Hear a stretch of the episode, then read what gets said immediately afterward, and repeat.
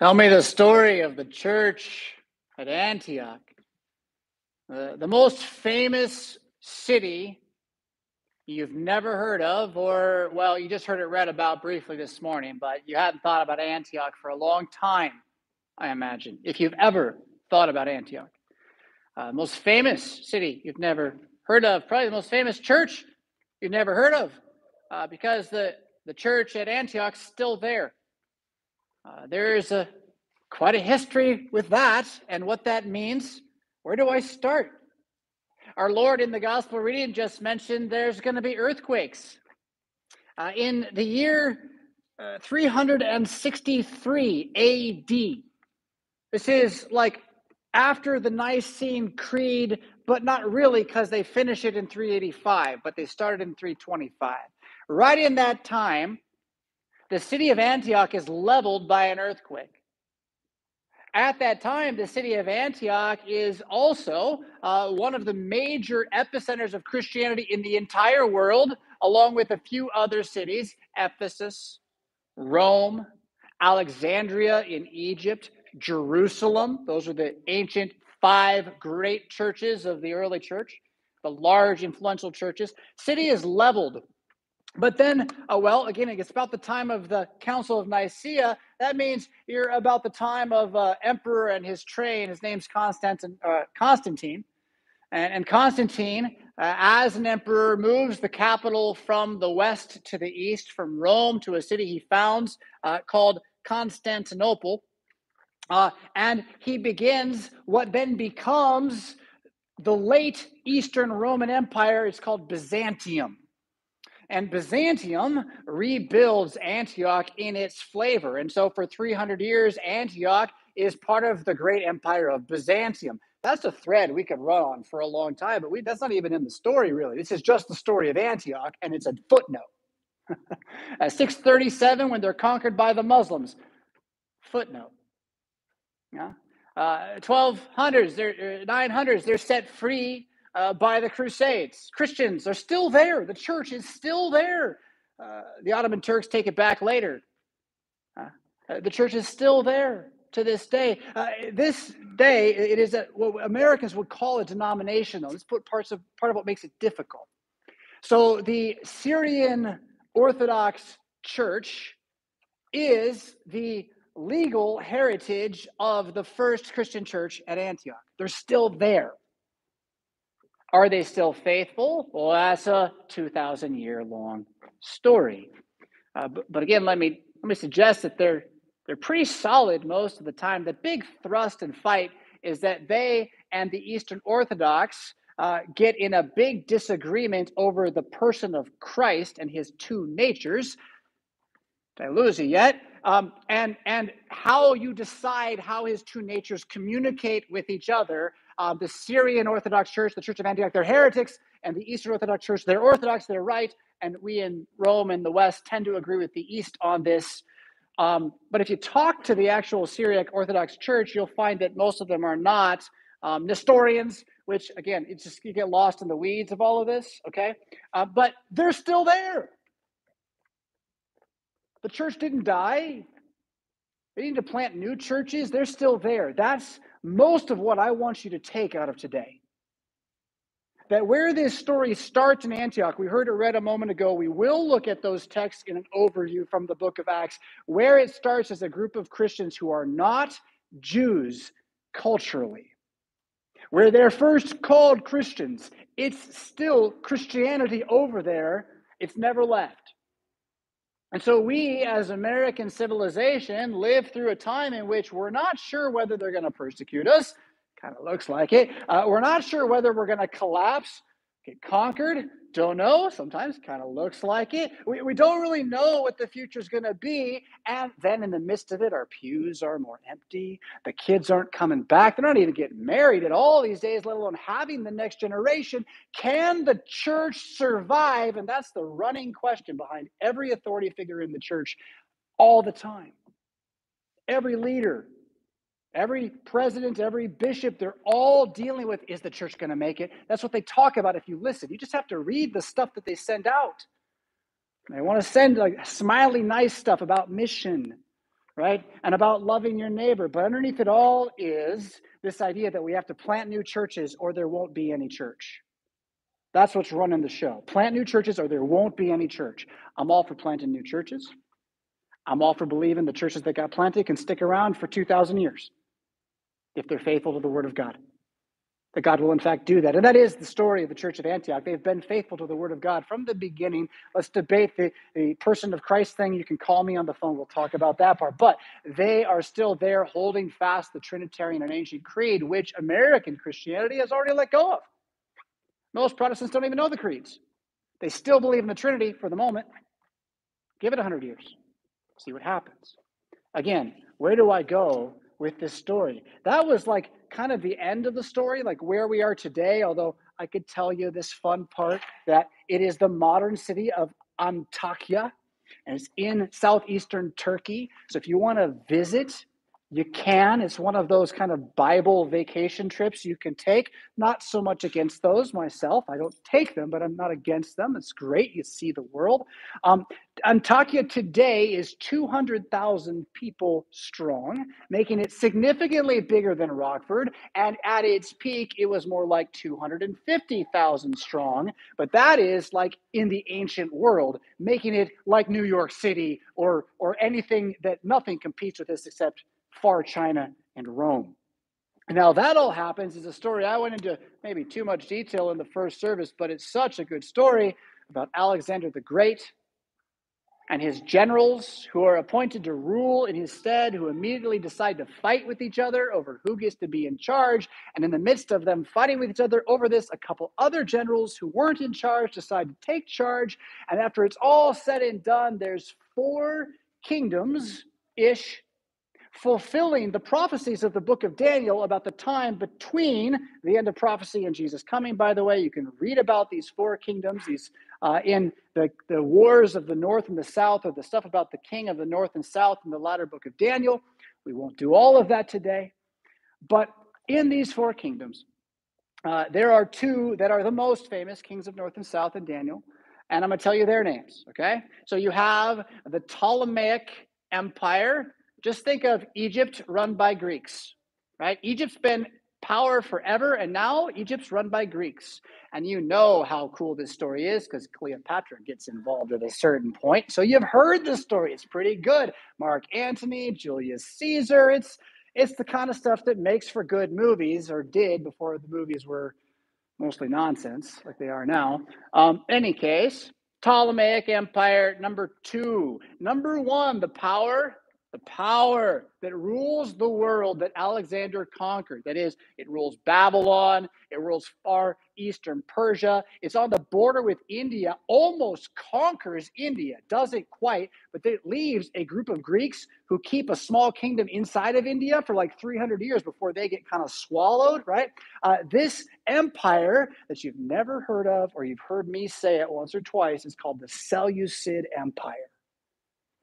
And it is Alexander the Great's Greek Empire of Persia, from the collapse of Persia to the rise of Rome in sixty-three B C, one generation or so before our Lord Jesus Christ will be born in Bethlehem. Okay? That entire time, all three hundred plus years, the capital of the entire civilized world is Antioch. Because Antioch is a city founded by Seleucus to be one of his two primary cities, and it becomes the more important one over time. The other city, called Seleucia, he's a humble guy, Seleucus, right? Started Seleucia, was a harbor, a port city. And then his second city, Antioch, is on the Tyre River. And then between these two cities, you have a small land bridge that unites the entire Silk Road to the entire Mediterranean Sea. Genius. That's my capital, right? This guy knew what he was doing. And Antioch then will remain the Roman capital of Syria as a result of this, because it becomes such a powerful metropolitan, practically Greek city. Herod the Great will be will build a uh, it's a hundred. Hold on, let me get this right. Um, larger or as large as a football field in length. No, it's two two thirds of a city block. Okay. Two-thirds of a city block, a colonnade So this is a walkway with columns covered by a, an overpiece um, where you would be able to kind of walk down the middle of the block, right? We do this sometimes with little paths and trees in the middle of nice neighborhoods. He did this thirty feet wide on a ten foot high base with stairs going up all around for two thirds of the block, solid marble. We couldn't even do it if we wanted to. Couldn't even do it. That was at the center of Antioch, where again, the Seleucid dynasty Uh, rules over the entire world, more or less. I mean, they don't have a small corner of Turkey, what we call Turkey. They don't have Egypt, and they don't have Greece. They don't ever get to Greece, but they got everything else. Um, well, I think I lost that other side point. There's just kind of a fun one for interest. I'll have to leave that to the side. Oh, this is it. Okay, so uh, fun point of interest. It's not initially named Antioch when Seleucus founds it. Uh, Antiochus will be, I think, the grandson of Seleucus, Antiochus the First. So over time, the city gets named after Antiochus the First or Antiochus the Second or Antiochus the Third. I didn't find which one of them controls the change of the name from the previous name that Seleucus had given it, which was Antigonea, which is the name of his wife, which is kind of cool. So he founds these two cities, Seleucia and Antigonea, husband and wife, to be the the gem of his empire. And it in fact works, but it becomes known as Antioch because a few of his grandsons get a pretty big head. And in fact, Antioch the First gives birth to Antioch the Second, who gives birth to Antiochus the Third, who gives birth to a guy named, you've heard it, Antiochus Epiphanes the Fourth. You've heard it. I've said it. Uh, he is the emperor of the Seleucid Empire who will persecute the Jews in Judea so violently that they will rebel under a guy named Judas Maccabeus. All because of this guy who's in the city of Antioch ruling his empire named Antiochus, who persecutes them. Now, I think that's enough for us to see then. When you're in Jerusalem and you have a bunch of Jews believing in Christ, but there's some persecution and they're being scattered to the other Jews in Judea and Galilee, but it's going well. The word of God is spreading. Christians are being born again and baptized in that regard. Churches are being founded, and they get word that there's a group of Greek-speaking Hellenistic Jews in, in Antioch already. They don't even know how they got there. We find out later some guys from Cyprus went. Who were they? I don't know.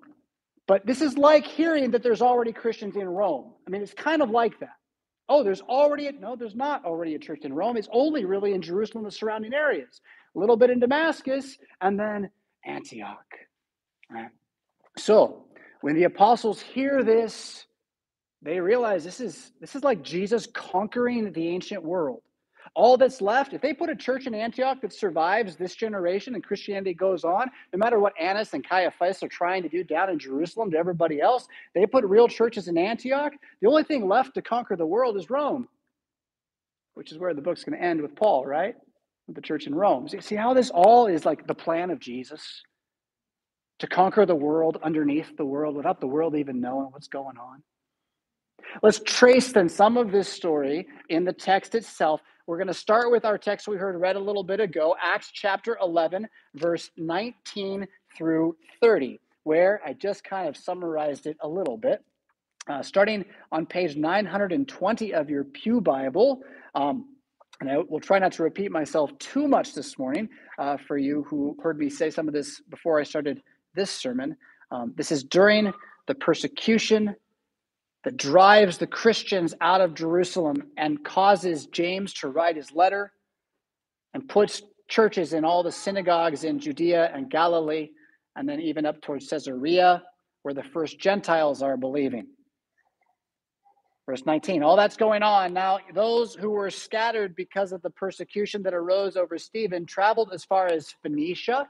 This is the Canaanites, by the way, the Canaanite city. Tyre, Sidon, and Carthage, all connected to Phoenicia, traveled as far as Phoenicia and Cyprus, big island in the middle of the Mediterranean. And there it is, the capital of the world before the new capital. The old capital of the world, Antioch. speaking the word to no one except Jews. This is something that just was happening. It's not like they were like refusing to share, but you don't have intercourse with Gentiles when you're a Jew in the ancient world and you're from Jerusalem. You just don't do it. You maybe shop at the market, then you go take a bath. That's that's how they view it. So they're not, not really doing what we call outreach. And some people would say, how wrong of them. I'm like, that, that's just really a selfish judgment from of old, because what they were doing was talking to anybody who would listen. And I think their time was pretty full. Your day is full usually, right? I imagine if you try to add like an hour of discipling one other person in the Bible to your day, you're, you're finished. So if you got two or three neighbors that are all Jews wanting to learn, when are you going to go to downtown wherever and try to convert the guy with the piercings and the tattoos and the mohawk? You don't, you don't, won't have time for it. But what they show is that by converting the Jews there, other things just start to happen around them. Yeah, uh, and this is that there were some of them, men of Cyprus and Cyrene, so guys who are kind of not really from Jerusalem. They're not tied to the Pharisaic cult so much. They're more Jewish by dispersion. That is, for, oh, five hundred years, the dispersion has put Jewish synagogues all over the ancient world, and they became very much like everybody else. You know how American Christians are still Americans? Yeah, it's like that. The Hellenists were Jews who, who were still Greeks at the end of the day. And they're the ones who, on coming to Antioch, speak to the Hellenists. So there's a community of these Greek-speaking, Greek-thinking, Greek-acting, Greek-talking Jews who are not friends with the Aramaic-speaking, Pharisaic-leaning, Sadducee-supporting uh, Jews. They're, they're not buddies, okay? Uh, and yet among them, there's a couple guys, and suddenly Christians, Christians, Christians among the Hellenists, okay? Now, jump ahead in the story a little bit. The Hellenists showed up in the book of Acts a little while ago back in Jerusalem. This was last week. The first time that Saint Paul goes to Jerusalem, he doesn't try to talk to the Jews. He only talks to the Hellenists, and they don't want a thing to do with him. Within a couple days, they're trying to have him killed. He gets sent home to Tarsus, right? Uh, but now you got a church where the Hellenists want to know. Well, that's where Barnabas comes into the story a little bit. Yeah, uh, it, it, we're not quite to him. Verse twenty-one, and the hand of the Lord was with them, and a great number who believed turned to the Lord. The report of this came to the ears of the church in Jerusalem. They sent Barnabas to Antioch, right? We got a real church of Hellenists in the old capital of the universe. Let's send somebody. Uh, let's send Barnabas. Now, Barnabas has been introduced in the story as well. He's the one who, when nobody would trust Paul, trusted Paul, and then took Paul to Peter and James and got them to be friends. Uh, uh, Barnabas' name uh, means son of encouragement, and it, it's probably his nickname. Like, they just all called him son of encouragement because that's all he did, was encourage people. Kind of cool, right? I mean, it's going to tell us, right? He was a good man in a moment. We'll get to that. Uh, when he came there, he saw the grace of God, right? He sees that this is about grace. This is about forgiveness. This is about freedom. He is risen. He is risen. Alleluia. In this grace you stand. This is poured out by God on you, not because of who you are, but because of who he is, and who he is is love. Barnabas saw the grace of God. He was glad. He's like, look at all these Christians. This is amazing. And he exhorted them to remain faithful to the Lord with steadfast purpose. For, like I said, he was a good man, full of the Holy Spirit and faith. I don't want to knock us Lutherans too much, but have you ever heard a, a Lutheran pastor say something like, there's no such thing as a good man? Can't be a good man because we're all sinners. You heard that? I've said it. And it's right sometimes. But then it's kind of wrong. Like, when the Bible says he was a good man, I can't say, well, there's no such thing as a good man. Well, there is. It says he was. What does it mean? Well, he was full of the Holy Spirit and faith. He trusted in the word of God and spoke it out loud. God considers that to be good. Does that mean Barnabas earned it from his flesh with his works? I mean, that's like the stupid question some idiot wants to ask to be a skeptic, right? Of course not. This is who God made him. And everyone rejoiced to know Barnabas because he was a good man, full of the Holy Spirit. Would you want to be such a person? Ask God. He promises to make us like Barnabas. Run to the tomb with him, full of the Spirit and faith. So Barnabas, rather than saying, I can be the senior pastor of the first non-Jewish Christian church that there is, he says, They want Paul. That's what they want. But nobody knows that yet. He goes, he gets Paul, right? Barnabas went to Tarsus to look for Saul, verse twenty-six. And when he had found him, he brought him to Antioch. For a whole year, they met with the church and taught a great many people. And in Antioch, the disciples were first called Christians. So it's in the Greek-speaking world that the word Christ, translated for Messiah, but in Greek, Christ, anointed one, uh, becomes the name not only of Jesus Christ, Jesus the anointed one as King of Israel, but of all the Christians, the Christians, the little Christ, those anointed by him, which, with your Protestant friends, you can get in a nice debate. Is it baptism or is it the Holy Spirit? And as a Lutheran, you can be like, yeah, it is, right? Uh, anointed ones. They're first called Christians in this Greek-speaking place where Paul and Barnabas are laboring side by side. More happens. Verse twenty-seven, now in these days, prophets came down from Jerusalem to Antioch, and one of them, named Agabus, stood up and foretold by the Spirit that there would be a great famine over all the world. This took place in the days of Claudius. Oh, which Roman emperor after which? Well, let's save that for some other time. It's kind of fun, though. Pin the tail on who's in charge. Um, but uh, Agabus, one of several prophets. I mean, this is a short moment here, but prophecy, healing, speaking in tongues, these miracles were given to the early church. They're there. They're happening. Where are they now? That's the interesting debate. I'll suggest God has refrained from giving them. We don't need them anymore. Huh? Um, not this kind of miracle, at least. But here it is, foretelling a famine. Uh, I mean, do you do you really need a prophet to tell you the writing on the wall with regard to the American dollar? Do you really need a prophet for that? So we don't have that. Agabus said, this is exactly what's going to happen, a famine. A famine. And what do they do as the church? It's kind of amazing. The disciples determined, everyone according to his ability, to send relief to the brothers living in Judea. So the whole congregation learns there's going to be a famine in a couple of years, and they decide, let's save as much money as possible to give away when it happens.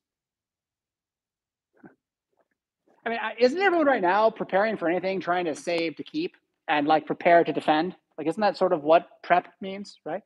If we're prepping for a future that's dangerous, I got to buy a gun. What they did was they stored up to share. What an amazing posture. What deep hearts. What a living God changing us, right? It only happens when the living God changes us. A couple of years later then, verse thirty, they did send it to the elders by the hand of Barnabas and Saul. That's their second visit to Jerusalem. Uh, James gets killed. Peter gets put in prison. They come back uh, in chapter twelve, verse uh, twenty-four, I think. Let's head over there. Uh, same page almost, nine twenty-one, the word of God. This is after Herod dies or after Peter escapes. The word of God increased and multiplied, and Barnabas and Saul returned from Jerusalem where when they had completed their service, bringing with them John, whose other name was Mark, probably the author of the book of Mark. Uh, but then here it is, Paul and Barnabas come back with a new friend to where? To Antioch. That's where they are. And they're there for quite a while, uh, maybe even uh, fourteen years, something like that. You, you work a missionary journey into this. But uh, now there were in the church at Antioch a whole lot of things going on. Prophets, we just talked about that. Teachers, Barnabas, we know his name. Simeon, who was called Niger. Be careful where you say that word. Someone might misunderstand you these days, but indeed, it means he was a black man. And that was his nickname because nobody cared the way we've been taught to care these days about hate. Uh, they just, you know, thought it was your skin color is your skin color. So uh, they called him Niger. Nigeria still has the name today, by the way. It's a Latin word, just means dark. Um, so you have also Lucius of Cyrene. Who's he? But remember, planters of the church are from Cyrene. And Menaean, a lifelong friend of Herod the Tetrarch. That probably is Herod Agrippa the second uh, there. So you have, you have powerful people. You have influential people. You have people who can tell the future because God says the future to them sometimes. Uh, you have those who are preaching the word of God with, uh, with great uh, vigorousness, with faith. And verse two, while they were... Uh, I skipped the name, and Saul, uh, while they were worshiping and fasting, the Holy Spirit said. So this group of guys who are praying all hear God speak to them, and we want to believe this is not in their hearts. This is not a feeling they had. They actually heard God speak. God spoke out loud, and he said, "Set apart for me Barnabas and Saul for the work to which I have called them." Then after fasting and praying, they laid their hands on them and sent them off. So what does this mean? This means that in the church of Antioch, you got at least four, five, six, seven pastors, maybe more. Lots going on. And as those pastors are praying about what to do next, they are told directly by God, take your two most famous guys and kick them out. Kick them out. Get somebody else. Have them preach on Sunday morning and send those two guys out to the nations, out to the Gentiles. And from there, the missionary journeys of Paul, uh, they begin. We did a lot of that last week, right? Uh, they all, though, each missionary journey will be a loop northward that's going to come back down into and eventually go to Antioch because it's his home base. Uh, if you do have one of these maps in the pew in front of you, the one that's horizontal, um, you can see, I believe this is his second missionary journey. It is the most diverse, hard to keep in order missionary journey. He ends up in a lot of places, um, but Uh, nonetheless, you can kind of see the route he'll take three times, give or take, coming back to Antioch each time in the mix of it, uh, with with uh, one exception. And that is the final time he goes back to Jerusalem. Uh, he does not go to Antioch. Rather, Agabus comes from Antioch uh, to, to talk to him, right, about how he's going to die, basically. Um, but before we get there, we will touch on that again here in a moment. Uh, go ahead to chapter fourteen, verse twenty-one. This will be on page nine twenty-three. And this is about the return from uh, the first journey, right? They just sent him off, Paul and Barnabas together. And this first journey, which was shorter than the one you saw on the map, um, they don't get very far, but they have a lot happen. Um, especially, though, the most important thing that they have happen is the conversion of non-Jewish, non-Hellenist people into Christianity. Like true Gentiles are converting all the way along from the farthest away they get from Antioch. Are you ready to be confused?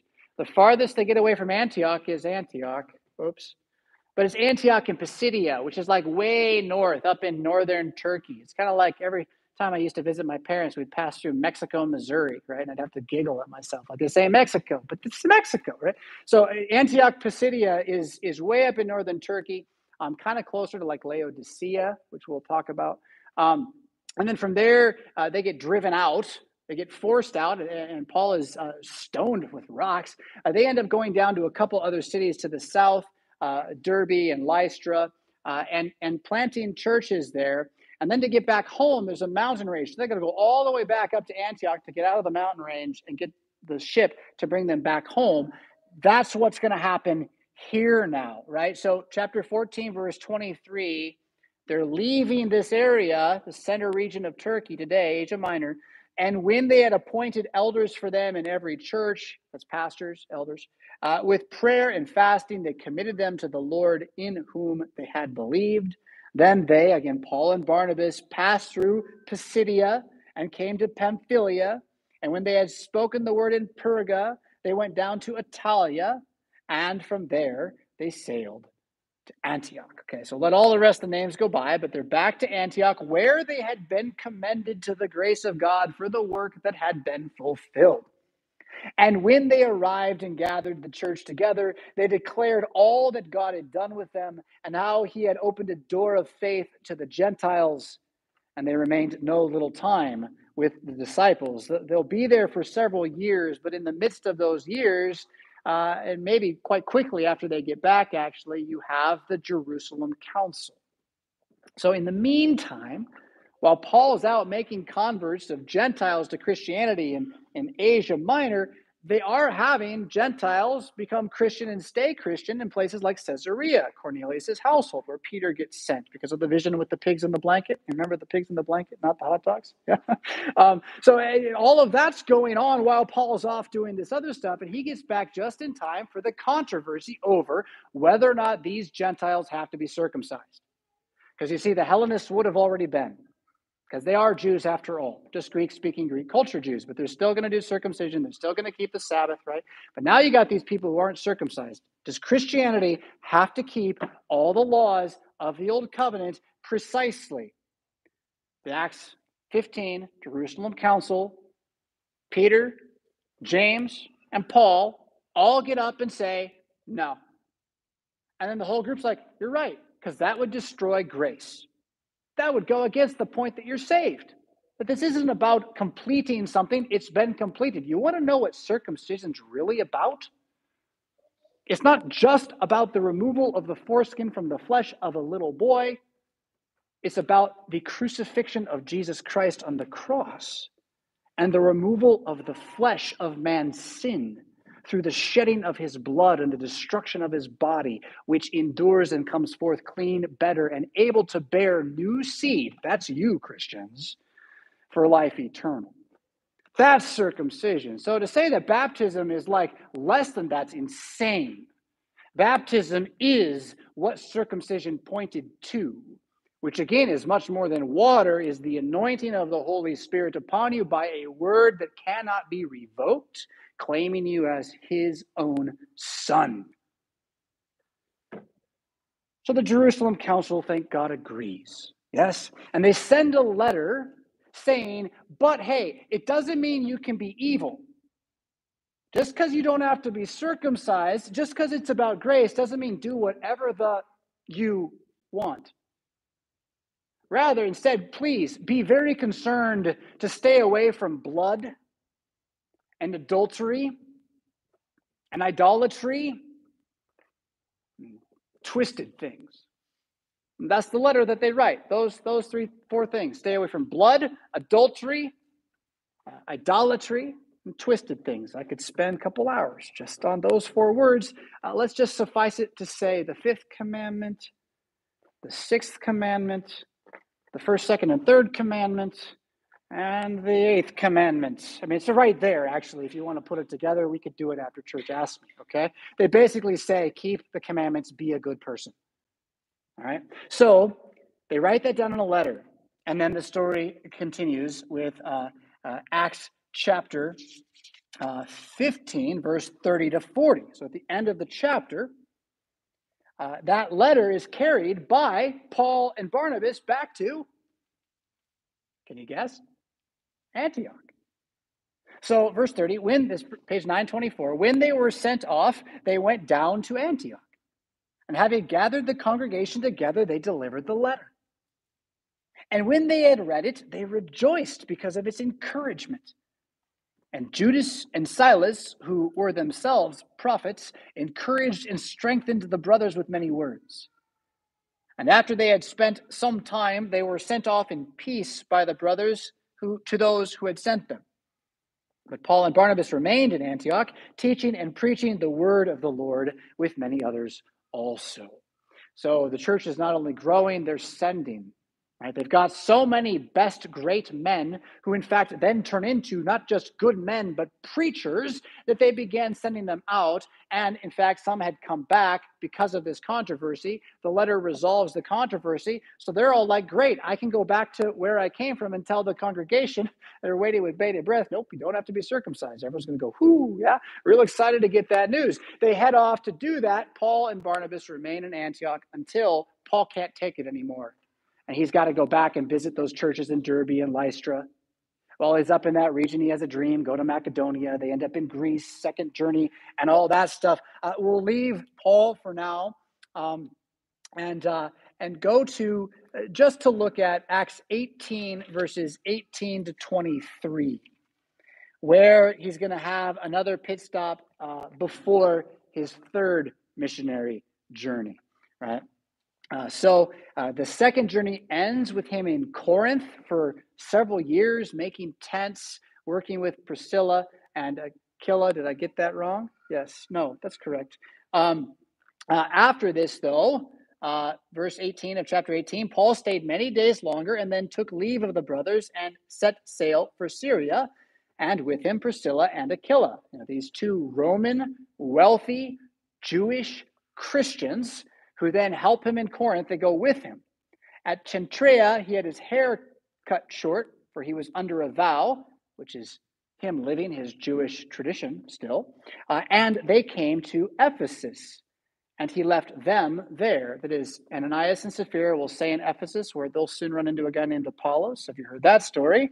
Um, but he himself went into the synagogue and reasoned with the Jews, so he does what he normally does. And then they don't chase him out. When they asked him to stay for a longer period, he, he said no, he declined. Ah, well, he's he's trying to go home. He's trying to go back to Jerusalem, uh, probably for a feast, and then he's trying to go back to Antioch, although Ephesus is going to be what the third missionary journey, the last one, is, is all about. But on taking leave of them, he said, I will return to you if God wills. And he set sail from Ephesus. Again, Ananias and Sapphira are there as leaders in the church now. And when he landed at Caesarea, that's the northwest coast of Galilee, he went up and greeted the church and went down to Antioch. Right? So he goes to Jerusalem first. And notice how they say he went, uh, he went up and greeted the church. Yeah, he went to Jerusalem and he said hello to the Christians there. And then he went down to Antioch. If you look on a map, it's kind of due north, northeast. Why is it down? Well, because they didn't think so much about maps as about mountains when they taught. And so if you go to Jerusalem, you're going up. Well, you're going to walk up for a while. And you're going to Antioch from Jerusalem, you're going to go down. It's all down, all the way, right? So that's they go down to Antioch. Um, after spending some time there, verse twenty-three, he departed and went from one place to the next through the regions of Galatia. That's Lystra, Derbe, the places where he'd done the first journey, uh, and Phrygia, strengthening all the disciples. All right. At that point, Antioch really leaves the story with the exception of Agabus returning again when he is in uh, uh, Caesarea, about to go down to Jerusalem to be arrested and then sent to Rome, right? Agabus comes from Antioch and is part of the prophecies about this, which itself is interesting. All the prophets are like, so if you go there, you're going to be arrested and it will lead to your death. So don't go. And Paul's every time like, yeah, but I'm going. And well, who's right? Who's wrong? Right? Prophecy. You're going to die. Don't go. So you stay alive. Hmm, I'm okay with dying. I'm going to go. Who's right? Who's wrong? Well, it's kind of the wrong question a little bit. But what you can see is how Paul is running toward the tomb. Yeah. And he wants to leave behind in Antioch and in Ephesus and in Corinth and everywhere else he went, including he's been here today, Saint Paul Lutheran Church, Rockford, Illinois. He wants all us to run toward the tomb with him. And again, the congregation in Antioch, not founded by him, but which fed him, let him serve, made him the man he was, and then sent him on the journeys he went on that led to the words that we now get to hear about our Lord Jesus Christ through. Right?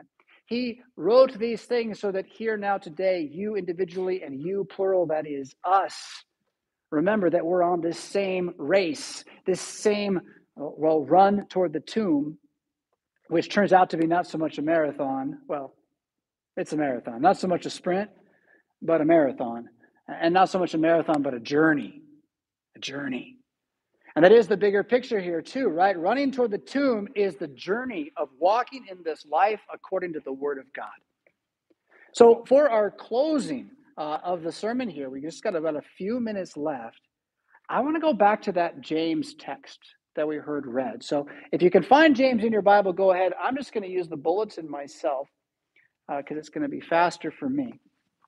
And just now, with all that we just heard about that story, all the people, all the names, all the things that happened, what were they trying to be and do that did all of this?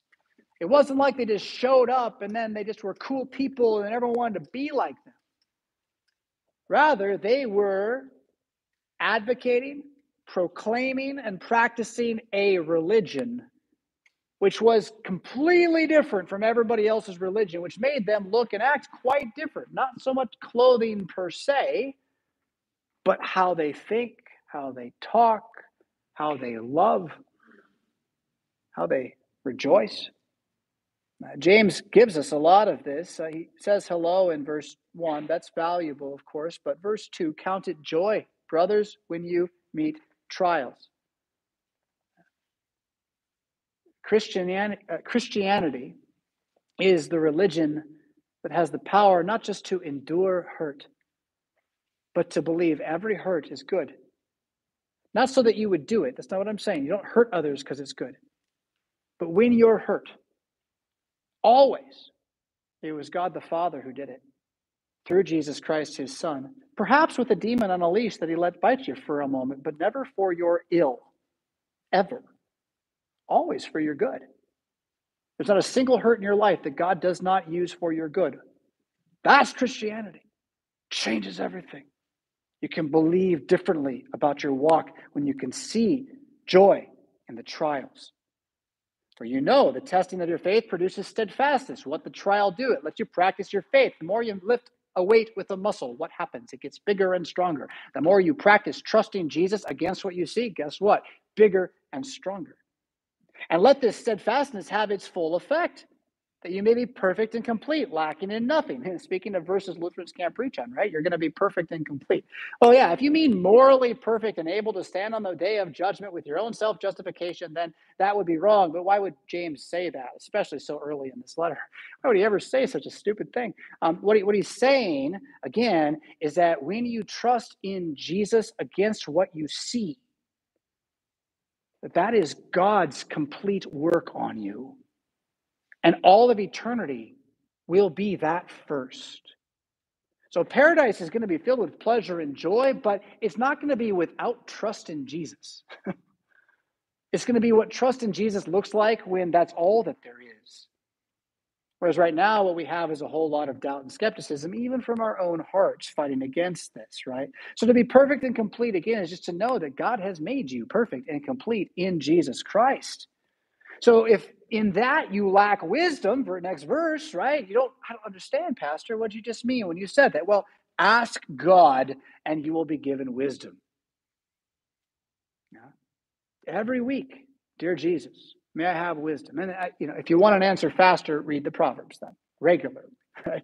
Uh, but ask, it will be given. And then what does that look like a little bit? Well, you got to put away some stuff. Verse twenty-one, put away all filthiness and rampant wickedness and receive with meekness the implanted word. And yeah, if I want to put away all filthiness and rampant wickedness in the world, I'm up a creek without a canoe or a paddle. Uh, I am not going to stop any regime or admin- administration from doing great wicked things with their powers. I just heard this morning that the state government of Illinois has taken zoning powers out of the hands of the counties, basically for what they call green energy, but sweet deals for those making the votes, you know, with their own companies and that kind of thing, right? So how do I remove all that wickedness? It's not talking about that. It's not talking about other people's wickedness. Remove all filthiness and rampant wickedness and receive with meekness the implanted word. The place to fight this battle is in your home. To remove filthiness from your home. It's not talking about cleaning the toilet. Do that too. Do that too, right? But it's talking about removing things that are lies from your eyes. Removing things that don't tell the truth from your ears. And replacing that with the word of God. The implanted word, which is able to save your souls. Already has, right? And then the whole bit about being doers of the word rather than hearers only. I mean, it really is best understood with that mirror story that he tells in the middle of it. I mean, every morning you probably look in your mirror. I mean, I, I do it, and I'm not spend a lot of time on it, but I always do it. I miss the eye, the eye goober sometimes, and my wife will help me out. But I try to look presentable, right? And then I go about my day. Every once in a while, I'll catch myself looking in the mirror, having a conversation. A thought or two. Maybe I'll even talk out loud at the mirror, right? Um, but no matter how much I do that, as soon as I go away, I don't live uh, looking at myself. Like, I just never see myself, unless I got pictures, I guess, right? But you know, all that I did, I look in the mirror and I go away, and then it, it really doesn't change anything about me. What matters is what is in, inside as I go. And James is saying, put the word of God inside, rather than just reading the word of God and walking away like you walk away from your mirror. Right? The word of God is not there to be something you look at and then leave. It's there to be something you look at and then it inspires you and you go with it. That's the be doers rather than hearers. And again, uh, where, where, where's the line here? Let's let's look at this one line. Um, mm-mm-mm. Yeah, uh, end of verse twenty-five. You know, being no hearer who forgets, but a doer who acts, right? So th- the point is not that you will do works to save you. It's that if you hear and believe, it's going to change who you are. So care about that. That's good, right? Want to be in the perfect law of liberty. That's the wisdom of the grace in which we stand.